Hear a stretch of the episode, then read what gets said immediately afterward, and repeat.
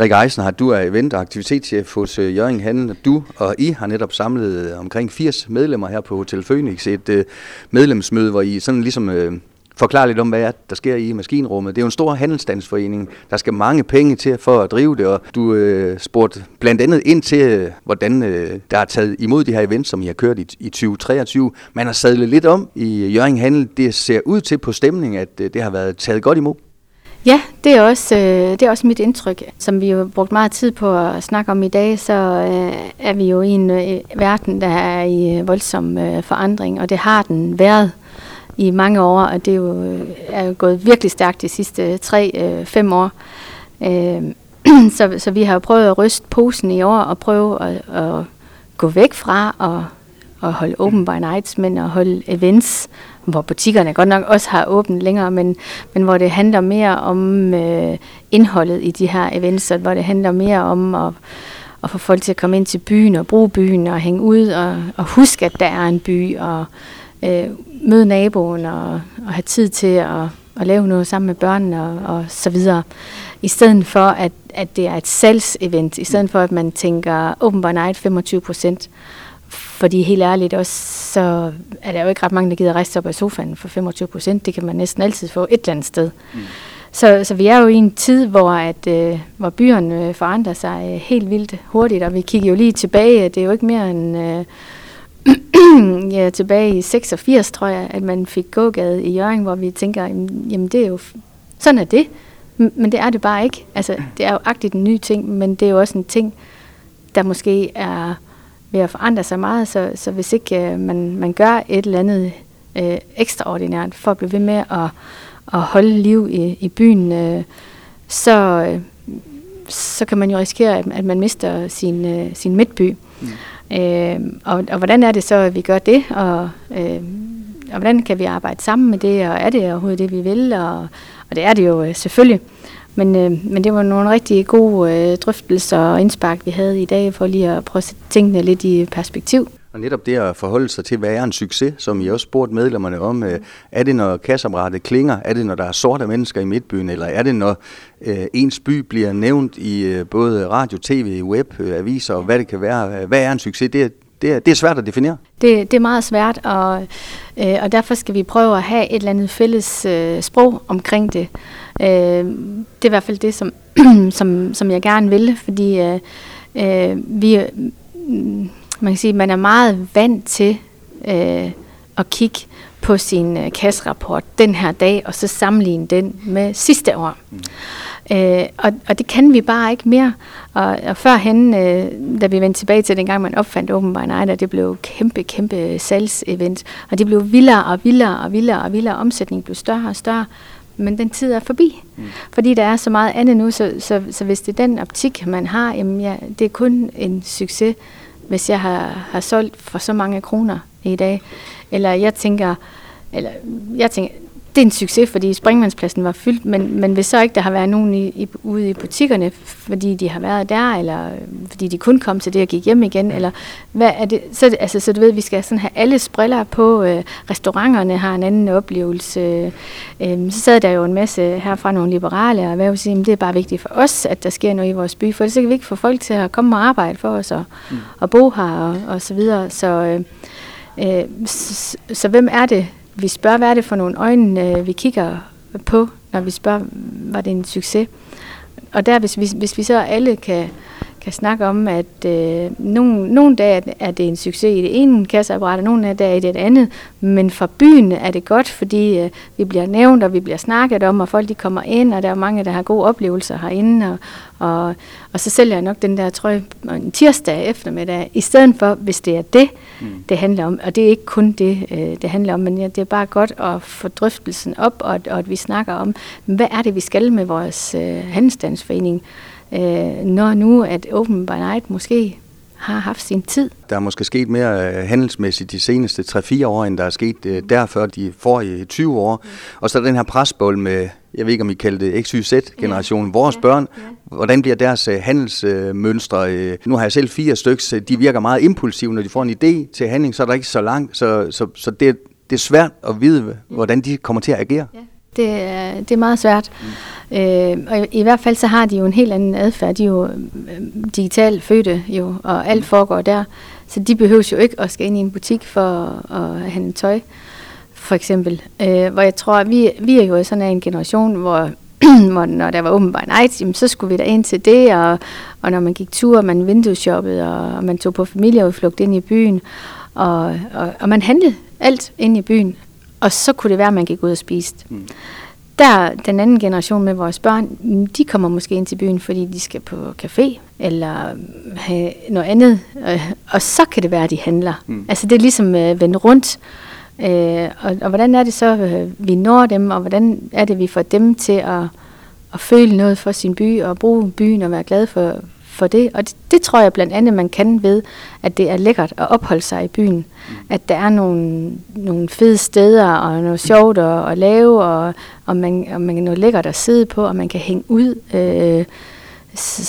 Så jeg tror meget på det der med at skabe en by, der indbyder til ophold. Og så følger det andet med.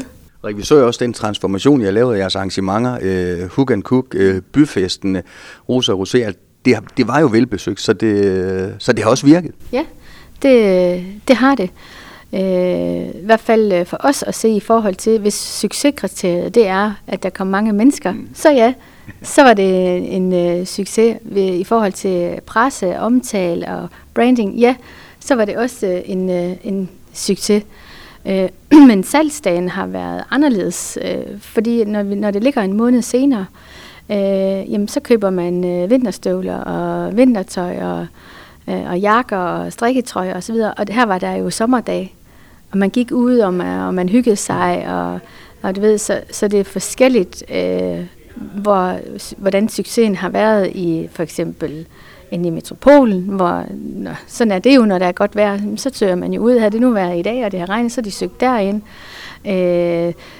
Restauranterne havde en fantastisk dag, og nogle tøjbutikker havde også en fantastisk dag, og nogle havde ikke, fordi at det er nogle andre varer, de solgte. Så hvis det er det, at der er succeskriteriet, så er det jo lidt forskelligt. Noget folk måske ikke tænker så meget over, den almindelige her fru Jensen, der handler i Hjørring eller besøger Midtbyen, det er, at hvis man skal have de her events, jamen, så er der en stor pengestrøm til følge. Det er ikke gratis, så der skal knokles i kulisserne, Rikke, for at få kroner og øre til at hænge sammen. Det skal der, og det er den ene ting af det. Og den anden ting af det, der er oplevelser overalt. Du kan alt muligt, og meget er gratis. Så i dag er det jo også et spørgsmål om at vælge til, hvad jeg vil. Og når jeg har så mange valgmuligheder, jeg skal vælge til, så skal det godt nok være lækkert, det vi laver. For ellers så gider man ikke at komme. Så vores gæster i byen er også blevet mere kredsende. Altså, det er jo ikke nok, at der bare står no good og spiller, for eksempel. Det skal jo helst være noget mere end det, og så måske også det, eller forstå mig ret. Du ved, at der skal være, det skal være vildere og vildere, og det koster dyrere og dyrere. Nu for eksempel havde vi jo onkel Reje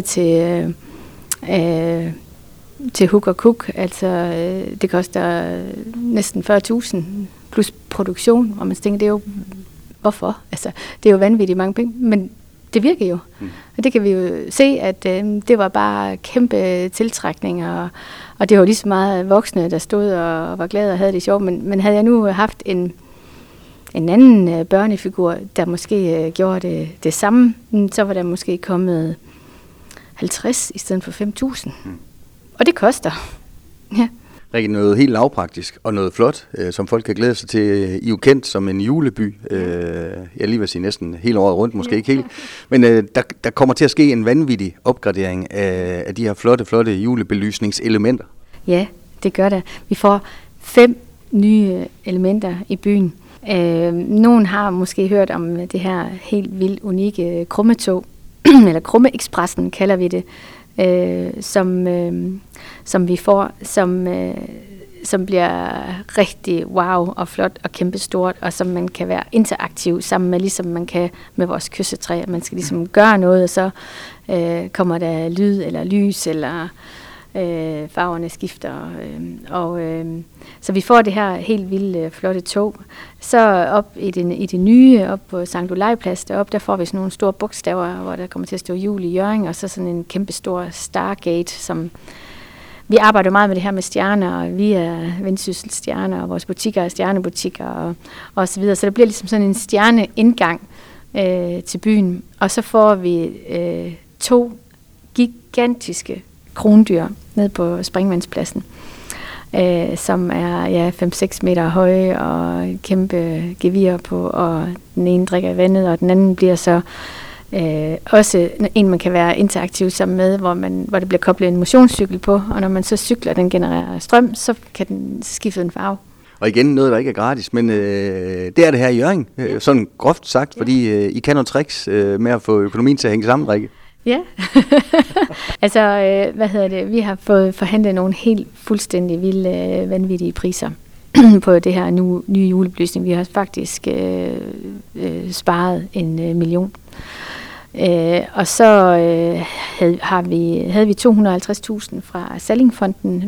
Vi havde fået dem tidligere egentlig til at lave skøjtebane, men den blev jo lagt ned under energikrisen, og plus at den kan heller ikke være deroppe. Der er noget med noget brand, der gør det svært, og der er også noget med noget drift, der gør det svært, hvor vi også mistede vores partner i det. Så, og så er der jo noget med noget energiforbrug og så videre, så det er simpelthen ikke tiden at lave skøjtebane, så det projekt er lagt ned igen. Men vi fik så lov til at lave det her tog her, som så også har noget, noget aktivitet indlagt. Og så har vi jo en fond mere, som vi også har søgt, hvor vi så har fået også... et stort beløb, så at alt det her nye julebelysning, det har vi faktisk kunne købe med fondspenge. Fantastisk. Og der er en lystændingsfest i år, som I må have lov til at skrue op for strømmen. Sidste år var der energikriser, og I synes ikke rigtigt, det var helt passende. I slukkede hver anden pære, han har sagt. Men i år, der får den fuld blus. Ja, i år er der fuld skrald igen, og når jeg siger fuld skrald, så skal man huske på, at julebelysningen er jo... ledlys og bruger meget lidt strøm.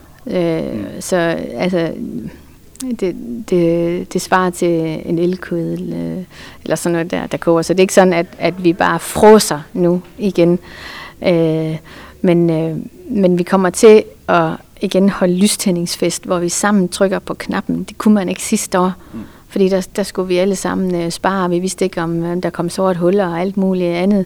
Så man kunne ikke sådan invitere til at kom ind og være med til at tænde for stikkontakten. Og vi kaldte det også noget andet, og det gjorde faktisk, at det gik fuldstændig under radaren på folk. Vi plejer jo at være et af vores allerstørste event med 5-10.000 mennesker. Der var måske 500. Så nu skal vi lave rigtig lystændingsfest igen. Rikke, til sidst 2024 står og banker på om nogle måneder, og jeg ved, I var også på jagt efter noget inspiration i dag blandt medlemmerne i forhold til, hvad der kommer til at ske i 2024, så det er vel det, I skal knokle med de kommende uger og de kommende måneder? Ja, vi er sådan lige ved at lave det sidste til julen.